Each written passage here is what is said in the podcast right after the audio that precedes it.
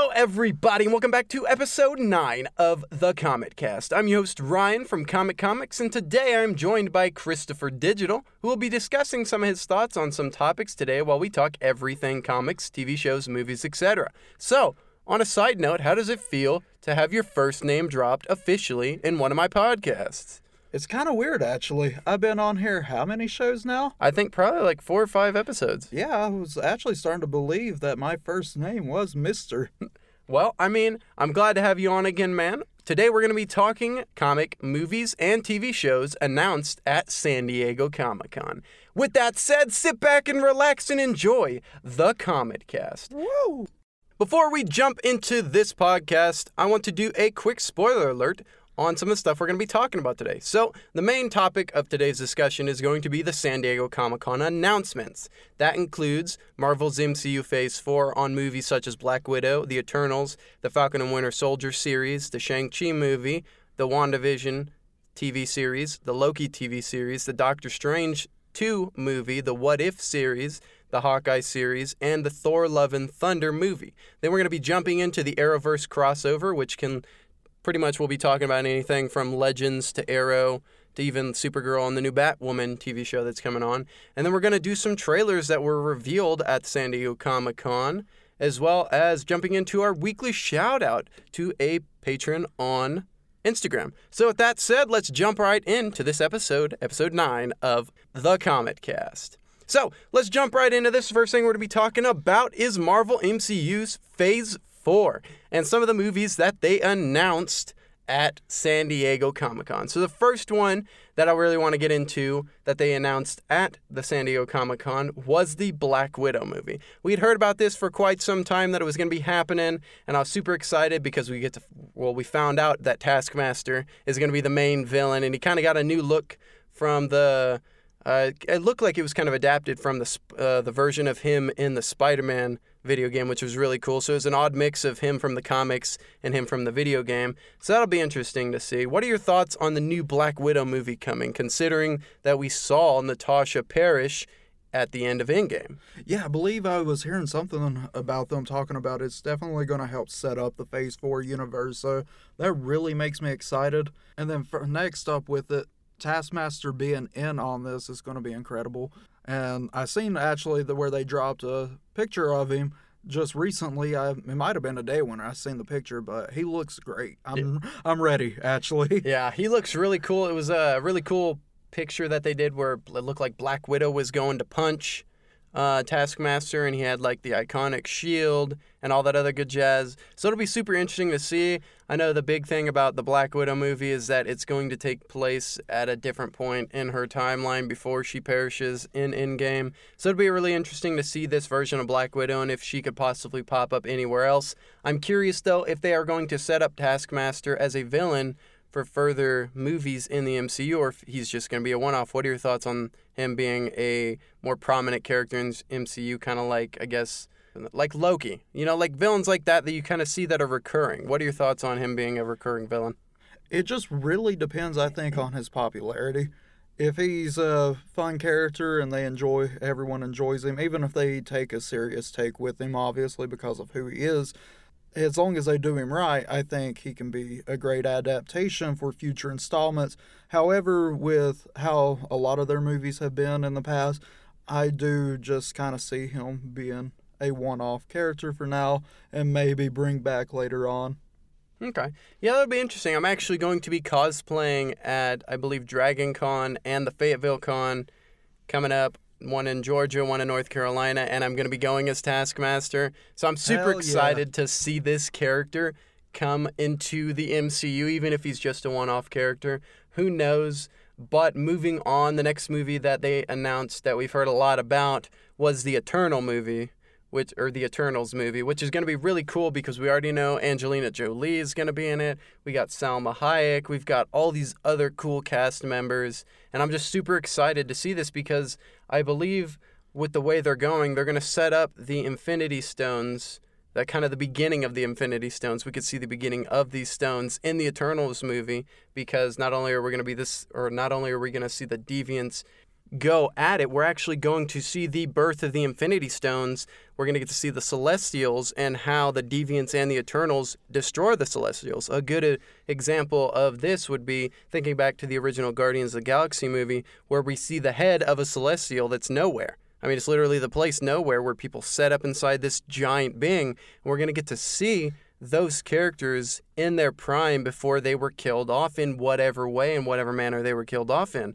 I'm super excited about that because in the comics they actually reference the reason why mutants and superheroes have powers on Earth is because they believe that a celestial died on Earth and its blood seeped into the genetic code that created human beings. So it'll be super interesting to see that considering for those of you who do not know, uh, the Eternals and the Deviants, they are like the first humanoid superheroes of sorts. And of course, we obviously, if we have superheroes, we got to have supervillains.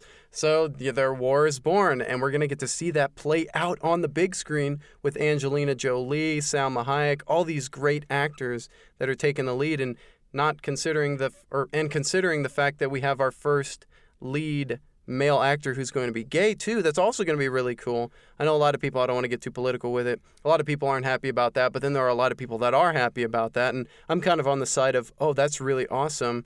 You know, uh, not pushing gender or anything like that or gender politics or whatever you want to talk about. But it'll be super interesting to see how one of these you know eternals is going to be you know like the leading character who's also going to be gay like how's that going to work where are they going to go with that what are they going to do with the Eternals? How are we going to see this war play out? What are your thoughts on seeing the Eternals on the big screen with what we got going on and the setup of the Infinity Stones and all these different directions that it could take? Well, I definitely smell origin story. Right? no, uh, I don't actually know a whole lot about the Eternals other than what you've mentioned. So I'm really excited to see where it goes, especially like the creation of the Infinity Stones, what it took to actually make those, and something that can destroy pretty much the universe with the snap of a finger. Right. So that's going to be crazy. And I'm one of those people who always believes adding the minority group to a movie, especially today's time, is a very good stance. Yeah. I think it's been a lot better, especially like where they done it with the Power Ranger movie, adding an autistic character to be a ranger, Yeah. and then the first gay superhero in it.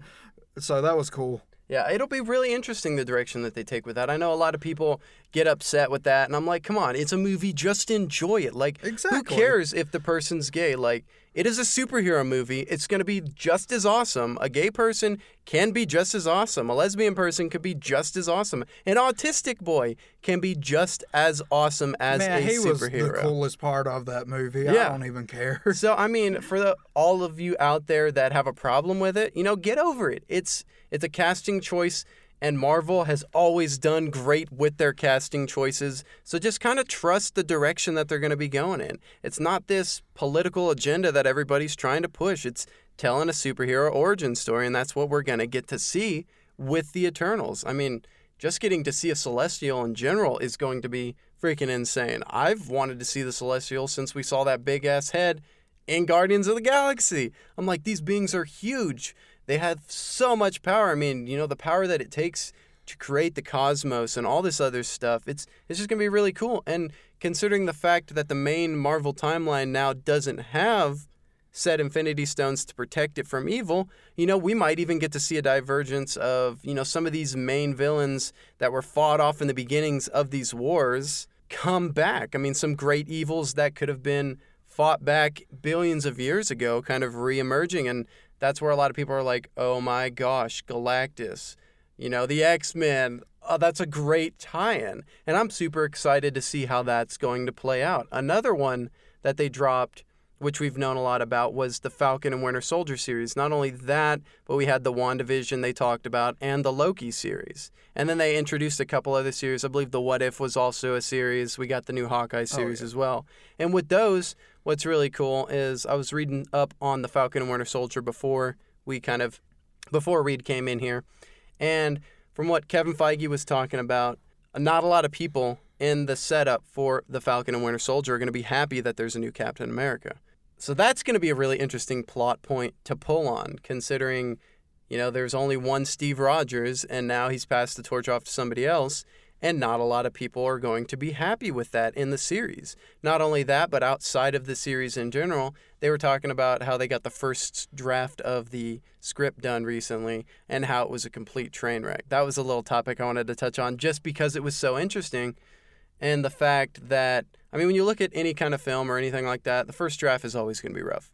And a lot of people are like, oh my gosh, the Falcon and Winter Soldier series is going to suck. Its first draft was crap. And I'm like, I mean, just look at all the. I'm sure the first draft of Avengers Endgame wasn't as good as it was when they got to the final draft. So, like, trust in the writers here at Marvel Studios because they're going to deliver something awesome. I mean, the conflict, I would love to see a conflict between, like, the Falcon and Winter Soldier over the mantle of Captain America. That is something that I would love to see because they surpassed Winter Soldier and went straight for the Falcon for the next Captain America. And we should see that. I know there's a lot of villains that are supposed to be coming back in the series, and the series is going to be setting up a bunch of other stuff.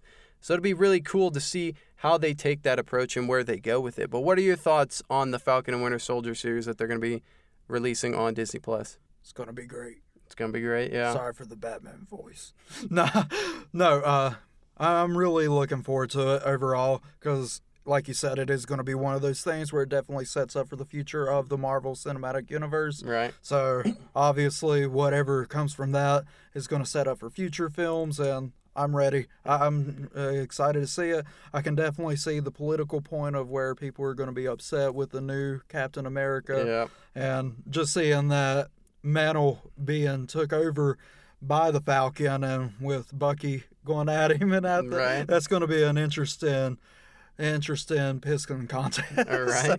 and then we got like the other series that they were announced, which was WandaVision, which obviously has, you know, Scarlet Witch and Vision in it, which is going to be cool because at the San Diego Comic Con, I believe it was Paul Bettany was like, Yeah, I died in Avengers Endgame. This is the most confused that I've ever been. I've got a Disney Plus series. So it'll be really cool to see that too, considering that is supposed to set up Doctor Strange too, considering Scarlet Witch is supposed to be a co lead in that movie. She's going to make an appearance, and it's going to be a super important appearance in the Doctor Strange sequel. You know, the Multiverse of Madness, which is going to also be a horror film. So that'll be really interesting to see how that WandaVision series sets up. Same with Loki. I know they talked about that this Loki series is going to be based off of Tom Hiddleston's Loki taking the Tesseract back in 2012 and creating a branch timeline. And a lot of people have speculated that in this series we could possibly see Loki trying to get back to the main Marvel timeline, considering he's now dead in the main Marvel timeline. Thanos snapped his neck. Boom. I mean, he's dead for real. So seeing that will be really interesting. What are your thoughts on the WandaVision show and the Loki show that they got coming up? Yeah, with the uh, WandaVision show, I am honestly just as confused about it as the actor is Right. himself. Because, in all fairness, I never actually watched uh, Age of Ultron, so I don't know how they got introduced. I know, but I know they played a pretty big part in Yeah. Infinity War and her definitely an Endgame at the end there. Yeah, it was definitely interesting. She actually had a brother in Ultron. oh yeah, that- Quicksilver. Yeah, that ends up dying, and yeah, they were technically the villains at the beginning of the movie Right. before they figured out what actually was going on. And Ultron created Vision's body to be his Right, android right. body. So it was a really interesting way that they introduced those Okay. characters. Even though you know we see Quicksilver, or even though we see Quicksilver, even though we see Quicksilver use his body as a shield towards the end of the movie, saving Hawkeye. You know, it was, it was interesting. I mean, what are your thoughts on Loki and where the show's going to be going from there? Like, would you like to see him try to get back into the main Marvel timeline? that would be one of the most interesting concepts seeing him come back to Thor in the Marvel Cinematic Universe and the and the standard timeline Right. just because he would not be the same Loki unless of course if something like happened during his time in the series to make him want to be the one that he was that we've seen at the end of Ragnarok and The guy who's had all that development. yeah, so it's going to be weird because the guy that we kind of fell in love with so much near the end of his arc is coming back as the one that was the jackass but fun one. Yeah. So It'll be interesting to see where they go with that series. I like Tom Hiddleston as an actor and seeing where he's going to go with this more evil version of Loki. I mean, he could obviously go down the rabbit hole and be this completely different character because of his branch timeline. And I mean, in this timeline, he could take over the whole MCU. I mean, he could totally dominate the Avengers in in his own branch timeline. I mean, who knows what could happen in that series? What if? Exactly. With that, we can actually jump into the the What If series that they had announced. I believe it is a series. It's a TV series. Yeah, it's going to be a series on So- Disney Plus. That'll be interesting too because a lot of people are wanting to see like the Marvel Zombies What If. Like what if that Why happens? not? I mean, we got Walking Dead, and this is just like a 20 times better version of that. What are some other what if topics that you would love to see in this what if series? What if some of the villains were a little bit better? uh, no, honestly, there's so much they could do with the what if possibilities, especially with the idea of multi universes, multiple timelines now. It I don't even know where to start, Right. honestly. It's kind of what if they actually brought in the Marvel TV shows into the actual MCU, like Daredevil, Punisher? Right. That would be great. What if Thanos doesn't have a butthole and Ant Man can't go up his butt? yeah. You know what I'm saying? or what if Ant Man went up Thanos' butt? Oh, you know, there's so many topics Or what if Thanos went up Ant Man's butt? I mean, they did a video about that. It was pretty hilarious. so, I mean, yeah, there are a lot of topics. I'm super excited for that. That was one that I was not expecting because it would be like Marvel doing an Infinity Warps type thing, something that has always been kind of the sideline of their comics. It's like the what ifs, and I mean, they do And what ifs all the time. It's crazy to think like they could do something like that in actual cinema mode, live action, and obviously it probably won't be canon to the story, but Yeah. it's still a cool idea. And from where the creators and writers have already done with the entire MCU, I would love to see what they would do with their open imagination. Right.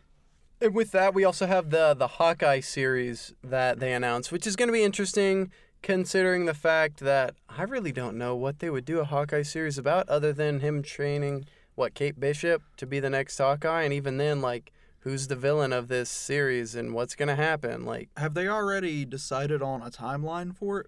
I think I've not heard legitimately who or what the timeline is going to be for this specific TV show, but I'd imagine that it would be post Endgame when he gets Kate Right. Bishop back after the snap. So, I mean, it would have been after his stint as Ronin. So, I mean, obviously, if it is post Endgame, they could do villains coming back Right. to haunt him from what he does over the five years as Ronin when his family's dead. Which that's what uh, one of my ideas was with this series. They could show him during his time as Ronin. That is true too, but I know I think the main premise of it, from what I read, what they announced at the San Diego Comic Con, it's going to be him teaching his daughter how to take over the mantle of Hawkeye. So unfortunately, we might not see him as Ronin. That would be really cool, like Maybe a they'll do a to do. Tommy Oliver sequ- Tommy Oliver.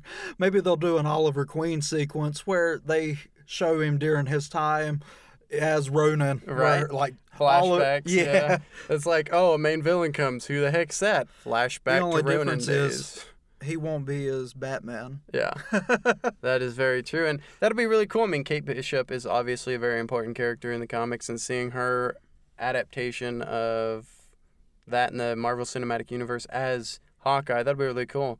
Because I mean, personally, I prefer Kate Bishop to her father in the comics. So, I mean, it'll be really interesting to see the direction they take with that. Same with the direction of the Shang-Chi and the Legend of the Ten Rings. Right. That's also going to be a mm-hmm. really cool one because they're going to be bringing back the OG Mandarin. I'm not going to lie, Iron Man 3 is like dead to me. I didn't really like that movie and mainly because of how they butchered the Mandarin. Yeah. I mean, that was the main reason. I mean, I like the villain.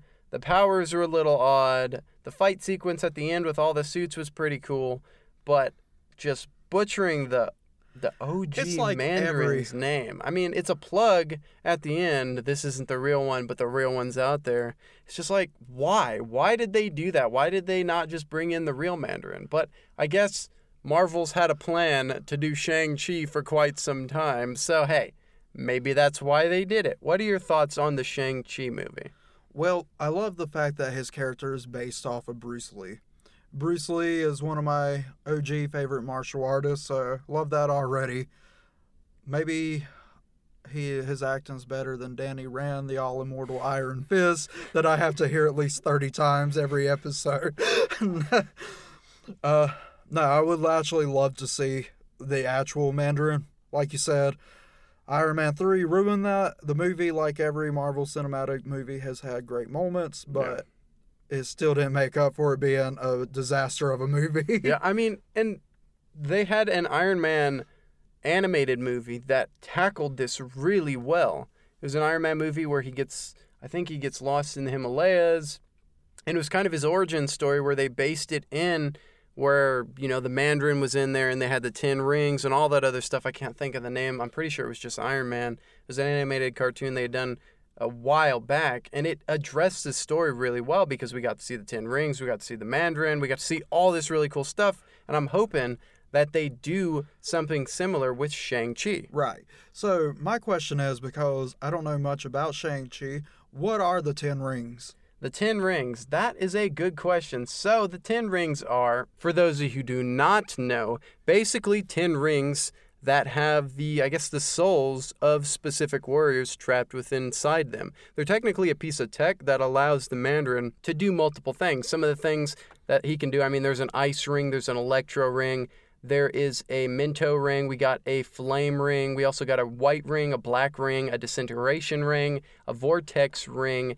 And then the last one, I believe, oh no, there was two more. There was a matter rearranger ring, which allows him to manipulate atomic and molecular structures, and then an impact ring, which allows him to pretty much shoot like rings, like an impact beam. So there's pretty much the rings allow him to do various different things. And you would think, oh, you know, you think these rings would have a bit more abilities than they do. I mean, 'cause, oh, one shoots fire, one controls Right. ice. But when all wielded together, it's not the same as the Infinity Now, Ryan, Stones. I have to ask, does this mean the Mandarin is the Avatar?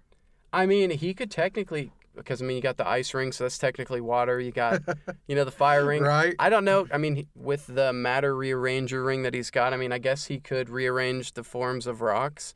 So I mean, technically, if he wanted to be, he could be an avatar. Who knows? It's it's quite possible. But on that, I mean, it has the effects not similar to the Infinity Gauntlet, but when they're all together, it allows him massive amounts of power that kind of go unrivaled. I mean, I would love to see like, I mean, I don't know what kind of comparison this would be, but like some kind of infinite, like even a what if series, like the Infinity Gauntlet versus like the Ten Rings of the Mandarin. I mean, they are tech, and I mean, obviously the Ten Rings aren't as powerful as the Gauntlet, but just seeing two people kind of go at it with those abilities, I mean, especially someone as smart and devious as the Mandarin with the abilities that he's got. So that could be really cool. And you know, seeing that on the big screen is going to be really cool considering I'm betting he's going to go on a quest for the Ten Rings in the Shang-Chi series, kind of like Iron Man did in the cartoon. He went to find the rings, the Mandarin got the rings, there's a face off. I mean, it'll be interesting. Maybe even Shang-Chi could wield some of these rings. That would also be really cool.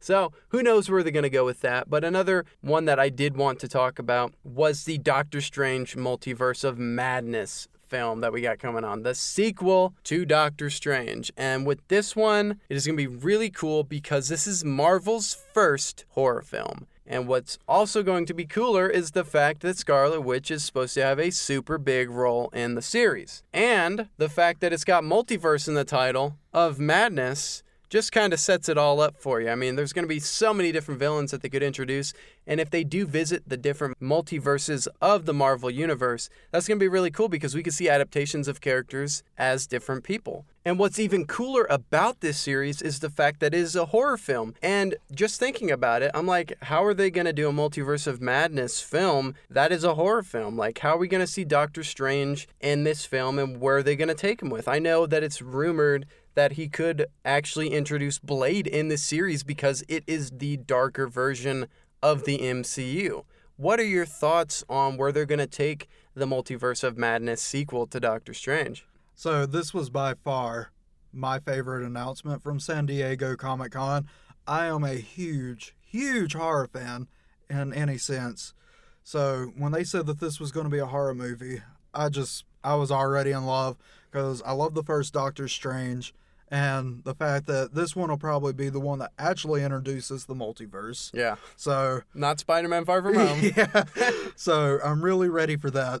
And seeing Blade come in, possibly, that would be interesting. I mean, it would be the ideal setup considering it is going to be the darker version of the Right. series. And I'm just curious how they would do that, though. Like, bring him into the actual main story, or like the main timeline Yeah. and the main universe. I mean, and it'll be really interesting too because the concept of Blade, I mean, revolves around there being vampires in the world. So if he's in the main timeline, then we get introduced into vampires. Yeah. So seeing that somehow in Doctor Strange's Multiverse of Madness could be really cool. I mean, maybe he even brings him from a different universe to deal with the threats that are here. I mean, I don't know if the main Marvel timeline has vampires, but what direction are they going to take with that? And what is Scarlet Witch's role Right. in all of this? Now, because they are going through all these multiverses and stuff, and it says madness, I have like a Cthulhu esque feel just from the title. Right. So, It's going to be really cool. I mean, there's a lot of stuff that they could go into with the Doctor Strange sequel. And I know principal photography has already started. So, I mean, we could be seeing, I believe we're seeing this in 2021, Yeah. which is going to be really cool.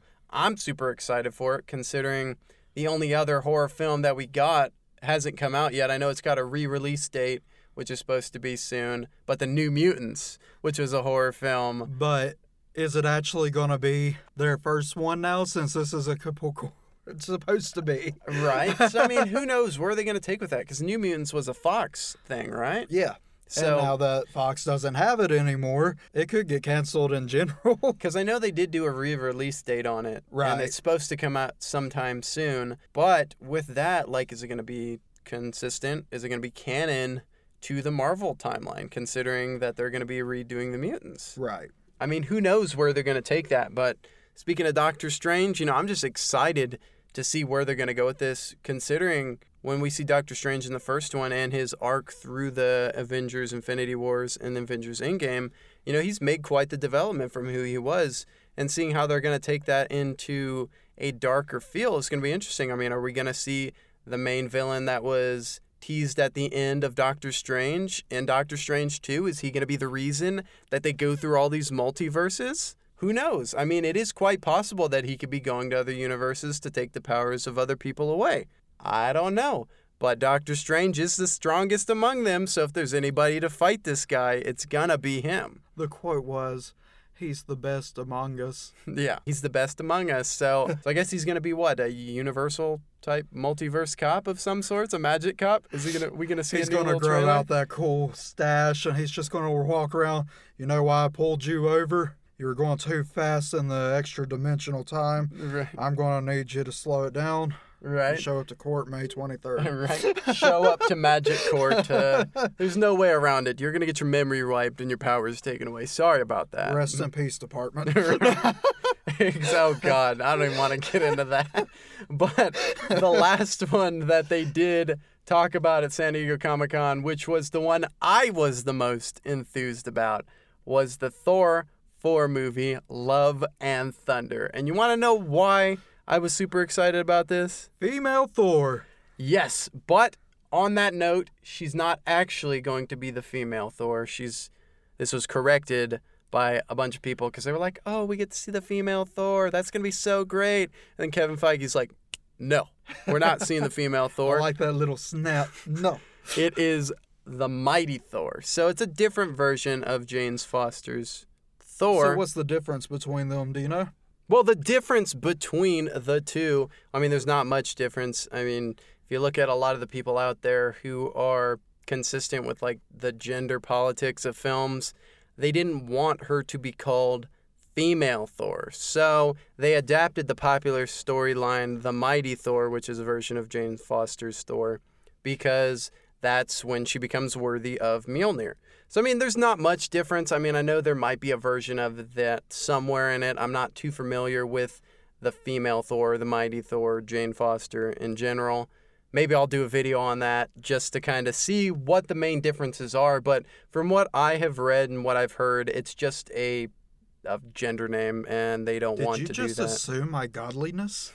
with that, it it'll be really interesting to see where they go with it, considering Natalie Portman hasn't been seen in Thor since what it was Dark World, so like Yep. that was that was quite some time ago. Right. quite a bit of movie years ago, and with that.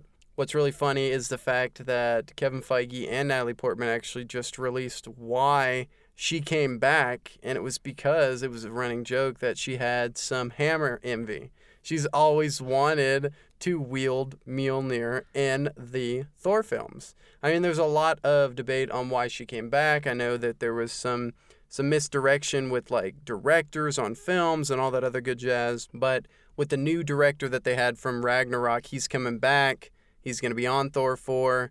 We're going to get to see them kind of collab. And obviously, he's the main reason she did come back. He's like, we need Jane Foster. We need Mighty Thor. We need to see this.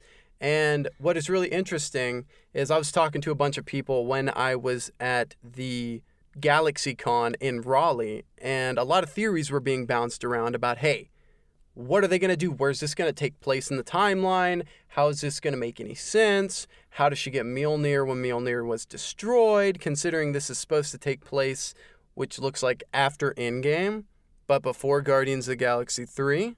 So, with that, there was somebody who was talking about a theory of his own, and that was that since Thor is now the king, or he was the king of Asgard before he gave the title over to Valkyrie, he now has the ability to create Mjolnir for Jane Foster. They were talking about how he could possibly, because say he's going to be going on some kind of adventures with the Guardians or however they're going to do that. I mean, it's been talked about that he's not going to be in Guardians of Galaxy 3, but he could be in Guardians of Galaxy 4, which would make sense considering he's supposed to show up in Thor Love and Thunder. So maybe because he believes now that he's got Stormbreaker, Earth still needs, you know, a Mjolnir to kind of protect it from things. Maybe he's even making Mjolnir for Valkyrie.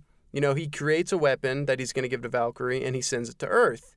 Well, I guess Mjolnir found somebody who is a bit more worthy than Valkyrie, which would be Jane Foster. And that was his main theory is that, you know, Thor sends a hammer to Earth and it winds up in Jane Foster's lap because she's more worthy of an opponent or she's more worthy of a hero you know, she's more worthy of being a heroine, I guess is what you would call them, for Earth. So with that, it'll be really cool considering Valkyrie is set to be returned, or because Valkyrie is set to return, as well as Chris Hemsworth's Thor, and then obviously we got Jane Foster. So where do you think that they're gonna go with Thor: Love and Thunder? What roles or what people do you think are gonna like show up in this? I'm really hoping to see the Enchantress as kind of the main villain in Thor Love and Thunder because she's kind of a counterpart through the comics with Thor throughout that. But what are your thoughts on some of that stuff? Yep. no, I actually really like the idea of Mighty Thor and everything. And the theory you were just stating, it, it sounds likely. Uh, probably five, sees that Valkyrie gets the hammer and beats the shit out of her or something. Right. no. But uh, it's going to be interesting. It'd be nice to see Bro Thor back. Hopefully not as Bro Thor, but you know. Right. Yeah, it'll be interesting to see where they kind of go with that. I'd really like to see a rekindling of the romance. I was always one of those who liked the romance between yeah, Jane it was Foster actually kind of good. yeah Thor, and then they just cut it out because of you know things that had nothing to do with the movie verse. It's like oh she's gone because of conflicts outside of the film itself, and I hate that about films because it takes away from the content from Yep. you know just the overall arc of the character. I mean, he definitely took a different direction, and he might have went another direction if Natalie Portman's Jane Foster was in the films prior to or Right. after the uh, film Thor: Dark of World. Or what Thor: Dark World? Yeah. So with that, I mean, it'll be really interesting to see which direction they go. I'm super excited to see. I hope that uh, by the end of the film that uh, Jane Foster is donning the mighty Thor costume. Who knows? It'll be really interesting. I'm hoping to see some major kick-ass villains in this film as well, if, even if it's not the Enchantress. Give us an opponent who's worthy.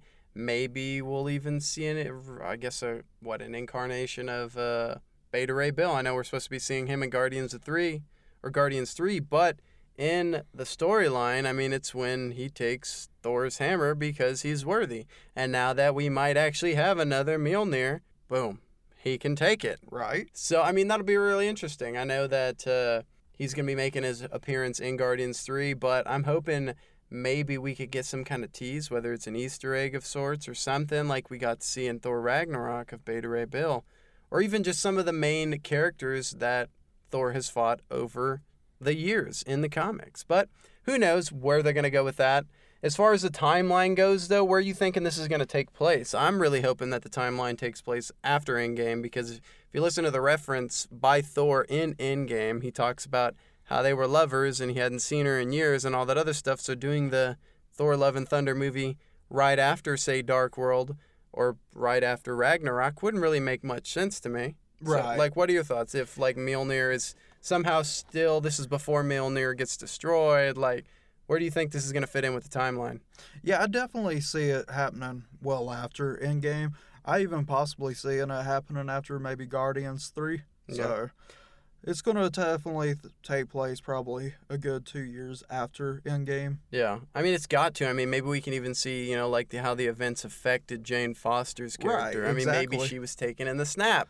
I mean who knows. and knows? maybe that might be why she becomes worthy of the hammer in the first place. I mean who knows which direction they're gonna go with this, and it's gonna be really cool. We got a lot of films coming up from Marvel's MCU Phase Four, and they've even talked about things for Phase Five, like Blade being right? One yeah, of the they ones that already they've got. pretty much the phase five is already completely planned. They Yeah. just think it's too early to announce on it. So I mean that'll be really cool. Marvel's got some great stuff coming up, and it's about time that they introduce the TV verse into that. I'm hoping that since they own 60% of Hulu now, that we're gonna get to see the uh, Defenders come back into it, and they kind of place all their stuff on Hulu, and we get more references. Because I would really like to see them somehow in the MCU as a whole, or even being referenced. I know you can't really compare like Luke Cage or freaking the Punisher or Jessica Jones or Daredevil to people like Thor and Iron Man and all that other good jazz, but it would still be cool to continue those actual references. Are you telling me that Danny Rand, the all immortal Iron Fist, is not on the same level as Thor? I mean, I wouldn't say so. He is on a pretty high level up there. I mean, if you've But se- he is the all immortal Iron Fist. I got to get it out at least 30 times this episode. so I mean, who knows? I mean, I've seen some incidents where you know Iron Fist has totally kicked characters' asses that you would not think he could kick characters' asses, but right, he's a master martial artist and he has an immense power. right. So, I mean, who knows where they're going to go with that. Like I said, I'm hoping Hulu brings them back and we get to see them more references, get more shows. I mean, we've already got the Ghost Rider show coming on Hulu and the Helstrom show and the Offenders, which is animated. So, we got so much. They've got so much going on. I mean, no wonder they've already got Phase 5 planned. I mean, they need to keep that train rolling, that excitement train. Oh. And over the next, what, two and a half years, we're going to get to see quite a bit of content from Marvel. Yeah, this is already a lot just for two years worth of content. So I can only imagine what the next couple of years after that's going to be. Oh my gosh, especially with the introduction of the mutants and stuff, that is Yep. going to be quite And insane. hopefully Fantastic Four. Yeah. so with that, we're gonna switch over to DC. I know DC did not have anything really at San Diego Comic Con. They chose to pass this year because Wonder Woman, what 1980 something, I can't 1984 or something like that, comes out. I believe sometime next year. They pushed it back, so there wasn't really anything that they could promote. And to me, I think that was kind of the wrong move. But with that said, the Arrowverse on the CW did have a bunch of stuff at the San Diego Comic Con, and we're going to jump into that real quick. The main thing I wanted to talk about with the Arrowverse at San Diego Comic Con was the Crisis on Infinite Earths storyline that they got coming up, the next big crossover, and potentially the last crossover for a lot of series, like Arrow. Arrow's ending this year. It's rumored that Supergirl and Legends of Tomorrow are also on their way out. The only shows that we're possibly going to be seeing after this crossover event would be the new Batwoman show, The Flash, and then Black Lightning. They're like those are going to be the only ones left on the network. I mean, there's a rumor that they're going to be doing a Superman show with the Superman from Supergirl. So I mean, there's a lot of interesting things kind of in the works. I know Legends of Tomorrow technically doesn't appear. I think season 5 doesn't come out until the spring of next year. So it'll be after the events of the crisis, but I know they're supposed to be in the crossover. So I mean after their last season, I believe it's their last, but it'll be really interesting to see how they handle this crisis on Infinite Earths, especially in series like The Flash season 6, considering they have it set up in a pre-crisis and a post-crisis kind of story arc. We get to deal with the pre-crisis, which the villain is Bloodwork. He was an actor from Heroes, which is going to be really cool because he's kind of made his way into it, into the the DC universe, even though it's on the CW. And Bloodwork is not a crazy big villain, but he will still be cool to see on the little screen, I guess you would call it. And that would be the pre crisis setup. And then the post crisis apparently is supposed to deal with a post crisis villain, whoever that may be. I don't think it's going to be the anti monitor, but we could see somebody of immense power play out in The Flash season six, part two. And how he's going to come back is going to be really interesting too, considering throughout from season one to season five, they've set up the crisis with him disappearing for 20 plus years. So I don't know how that's going to happen. I don't know what they're going to go into that with, but the crisis event is going to be huge. And I'm so glad that the CW is doing it. I mean, we get to see Brandon Routh's Superman come back. He played Superman in 06. It's a different version of Superman. It's the Superman's Kingdom Come version of Superman, which is sporting the black and red logo versus the red and yellow logo. That's okay. Black and red's much better. Oh my gosh, yeah, it is. And there was some concept art drawn up of him as the Kingdom Come nice. Superman. It was really cool because then the next thing you know, we hear that Brandon here is getting into shape for the Superman role because he's going to be not only playing Ray Palmer in the crossover, but a version of Superman. And with that, they've got all kinds of other characters coming back. I believe the original Robin from the 60s or 70s Batman show is supposed to be playing a role in the Crisis Oh, that'd event. be great. We're going to get to see the Lynda Carter, the 70s Wonder Woman, make an appearance. And it's even rumored that we could possibly be seeing Tom Welling suit up again as Superman as well. I don't know about the last one, but it looks like they're getting a lot of people from the past to pop up in this Crisis event because it's going to be the biggest event that the CW does probably ever. Well, I mean, if it is going to end a lot of stuff in this whole Arrowverse, they got to go out with a bang. They got to get as many people as they can into this and just make it one epic conclusion. Yeah. And that's going to be really cool too. I mean, obviously, from those of you who've read the comics, you know that in the Crisis on Infinite Earth storyline, you know, we see the deaths of a lot of superheroes, and they're kind of adapting that into this crossover. I don't want to spoil too much of what happened in the last couple crossovers for those of you who haven't caught up on the series, but we all know, I mean, it's been talked about and spoiled quite a bit that the Green Arrow's dying. That's why they're ending the series. Season 8 is going to be their last, and they cut their episode count in half. I mean, we're saying goodbye to Oliver Queen. And for me, I'm fine with that because, I mean, from I think season one to four, I was really invested in it. But, I mean, it did get more interesting when they started doing crossover events with all the other superheroes. But as you said prior, you know, he's just, it's not that he's too Batman esque. It's just they took that approach with his character, Right. made him a lot darker. Whereas in the comics, he's he's got the funny, goofy hat Right. and all that other He's stuff. very uplifted and he's very funny character. Yeah. And that'll be really cool considering it looks like they're going to be taking that route when they do the DC version, I guess the DC movie that introduces Arrow. Apparently, they're doing a Black Canary movie, and in the Black Canary movie, they're supposed to be introducing the next Green Arrow. I call it right now. Green Arrow's the reason why DC turns around their movie universe. And with that, that's going to be really cool. I mean, obviously, we're not going to get to see Stephen Amell kind of take up the suit again. he better, damn it. I mean, that would be nice, but it's looking like they're going another way with the character. And as sad as that is, Stephen Amell did a great job as the Green Arrow. And if this is how he's going to go out fighting the Anti Monitor, then, you know, he better do it with a bang. right. So, Agree. what are your thoughts on the Arrowverse crossover in general?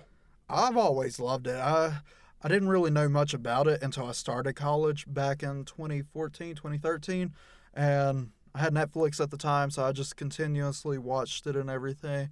And it's one of my favorite shows. Yeah. It, it was at least for a while. Then they did kind of they they lost me for a bit. Yeah. But yeah, the first few, The Flash. I never watched Supergirl and some of the Legends of Tomorrow. I've Yeah. watched that, but yeah, I've loved it all. Yeah, it's pretty good. I mean, they do take the Batman approach with killing off most of his family. So- yeah. I, I won't lie though. I think uh, Deathstroke was one of my favorite. Oh my gosh, the actor who played Yeah. him, I mean, he needs to come Incredible. back in something. Yeah. He really does. He did a great job. But with other stuff that they talked about at the San Diego Comic Con, there were some trailers revealed, and the two that I wanted to talk about mostly was the Witcher teaser trailer and the Watchmen trailer. What are your thoughts? I know that you're a big fan of the Witcher series in general. So what are your thoughts on The Witcher? I don't know if you know a lot about the Watchmen show, but like what are your thoughts on those?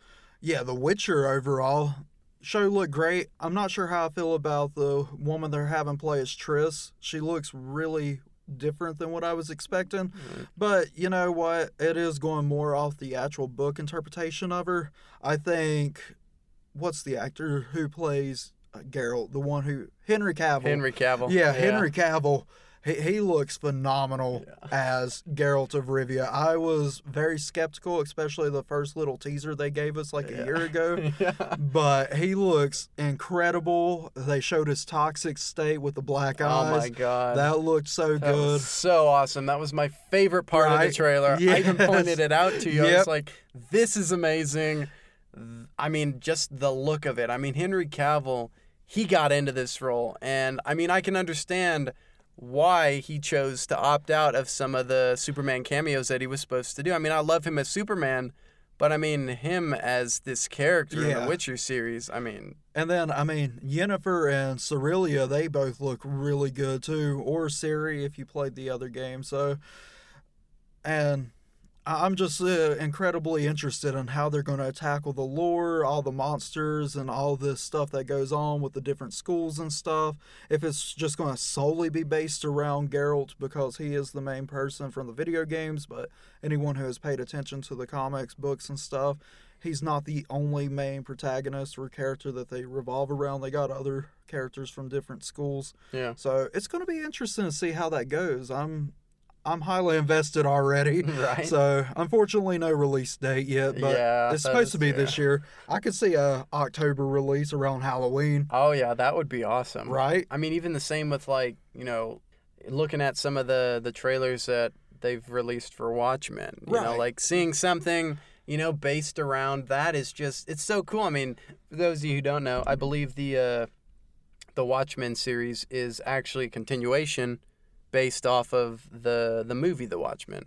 That's what I've heard is that it continues where the movie takes off. So that'll be really interesting to see. I mean, I'm not a big fan of The Watchmen, but seeing the the trailer where they had like all of the the masks on and it was like the cult that I don't know if they worshipped this particular character or not, but it looked like they were all a bunch of, you know, guys out in the boonies wearing masks and looks like killing people. So, I mean, it looks like it's a really dark show. Hey, that's fine. I mean, it's another dark superhero thing, but I like when they go into TV shows because it seems to play out a lot better than when they try to do that Yeah. with the movies. I mean, do you think we're going to get to see Blue Jesus? God, if I don't get to see that blue dong again, I, I don't want it. That'd be really interesting to see. And if it is a continuation, like, are we going to get to see some of the actors? I'm not too sure on that. I mean, it would make sense if they did it. But then again, like, would some of the actors come back considering, you know, I mean, it looks like they're having some of the main cast that are similar to the characters in the movie itself. So I'm like, did they recast them? Is this a new version of The Watchmen? right. How's that going to work? I think honestly they should just make it a new series, Yeah. something different from the movie. Yeah. So I mean, who knows where they're gonna go with that? There were some of the trailers that they dropped at the San Diego Comic Con that I thought were really awesome and wanted to share with y'all. But that leads us into the weekly shout out, which is a good one. This comes from Cinematic Organism on Instagram, and he asked me which Spider-Man movie was the best and why. That's what he wanted me to shout out. So here's your shout out. Hope you enjoy it. So, in your opinion, Chris, with a K, what is your favorite Spider-Man movie that has been done out of so let's let's go uh feature film. So Right. like Spider-Man 1 through 3, The Amazing Spider-Man 1 and 2, Well, we can and the already new knock ones. those out. so. so which one is your favorite and why? Are you fa- are you a fan of the classic Spider-Man movies or do you like the more newer movies with Tom Holland? So I really loved Homecoming. I haven't seen Far From Home, unfortunately, so I can't give an opinion on that. But I heard it was an incredible film, very good. Can't wait to see it. Right. But I think when it comes to my favorite movie altogether, it's Spider-Man 2, Sam Raimi's, because I felt Uh, Dr. Octavius had one of the best character developments in that movie Yeah. and everything. Spider Man actually had a really good development in it. Yeah, it was a little cheesy and cringy at moments, but it's old school 2000s. Uh, what do you expect? If you're looking back at it, it still has some pretty decent effects and everything. And Yeah. it had that emotional train scene. Oh my gosh. yeah, exactly. Spider Jesus. Yeah. And with that, there's also a thing that I really loved seeing. It was a post that I'd seen on Instagram where it had the villains of all of the Spider-Man films, and it had Doctor Octavius, it had Sandman, it had Electro, and it had Vulture. You know, so it Oh, had all of these different supervillains, and beside him it had like the reasons why they were supervillains, and Doctor Octavius pretty much wanted to make a world a better place and he wanted to do it however he could, whatever the sacrifice was. And Sandman was just trying to provide stability for his daughter. And then he got Electro. And the main reason he was mad at Spider Man in the Amazing Spider Man series was because he didn't come to his birthday party. And as the villains go on, the reasons for them being villains were stupider and stupider. yeah. And that is also why I liked Spider Man 2 because of the villains, because of their arcs, because of the character arcs. We can pretty much forget about Spider Man 3. I mean, I do love the homage that they do in the Spider Man Into the Spider Verse where they acknowledge Spider Man 3 and. Oh my God, that goth's, you know, Peter Parker. I mean, they do kind of acknowledge all that, and you know that was cool. Hey, and if, we're talking about Spider Man 3, we can't forget Topher Grace. yeah, that is true. So I mean, You're going to pay for that, Parker. Yeah. And he's technically not Venom in that film. They never call him Venom. Right. It's just kind of a little cameo that they do. It's like, yeah, you guys know. Yeah. You guys know. We're not going to say it, but you guys know. And I mean, yeah, that's why I like Spider Man 2 probably the best. I mean, the Amazing Spider Man series, I like where they tried to go with it, but it was Sony. And I mean, the main reason Sony partnered with Marvel to do the new reboot trilogy Was to make is. good movies. Yeah, to make good movies. I mean, don't get me wrong, they done pretty well with Venom. oh, yeah, they definitely but- did. But, yeah, but yeah. maybe not tackling Spider Man alone is a good idea. Yeah. And then that makes me skeptical with their ideas of pulling out from Marvel right now. Yeah. So I'm hoping they don't go with that option. No, I mean they will find that uh, I think a lot of the success from Marvel comes from the fact that he is entangled in the MCU, Yeah. the Agreed. movieverse. I mean, just looking at him and the newer one, you know how he's trying to live up to the legacy of Tony Stark, and I mean they're pretty much making him an iconic character, and you can't pull him out and then never put him in another MCU movie again, and just keep him solely in the Sony universe. That would plummet sales, I guarantee it, because the only other characters he can interact with would be Venom, and Yeah. Venom's not really Venom because his whole origin story was completely changed. He's Yeah. got no spider on his chest. It would be really stupid if he had the spider on his chest now. Right. So who knows where they're going to go with that and why. But Cinematic Organism, if I had to pick a specific Spider Man movie, it would probably be Spider Man 2. Like Mr. Chris over here, Mr. Christopher Digital says. I mean, the, the arcs of the characters are amazing and they actually have kind of a real gusto to them. I mean, it makes sense. And that's what I really liked about the, the classic Spider Man movies. I mean, I wasn't a big fan of Tobey Maguire in that. If we could have had a Tom Holland esque character play Peter Parker in those films with that development, that would have been great. But, you know, you live and you learn. We get what we get. Don't throw a fit. You know what I'm saying? You got to deal with it. And I mean, without those films, even Spider Man 3 and even the Amazing Spider Man series, we wouldn't have got to the Tom Holland Spider Man that we have now. Because as much as Sony kind of messed with that formula, they eventually found a way to get it right. And now we have an amazing Spider Man. Right. So, you know, it's it's really cool and I'm excited to see where they go with it. Yeah, if they didn't, if you didn't limit this to just the movie, I would have said the new Spider-Man game. That Spider-Man is Right. definitely my favorite. Or the new Spider Man Into the Spider Verse. I really liked uh I really like that movie. Right, Just yeah. because it in, kind of incorporates all of the Spider Men and Spider Women. So but we're sticking to feature films. We'll stick there for now. I mean it's it's a whole other discussion when we get into cartoons and video games. Yes.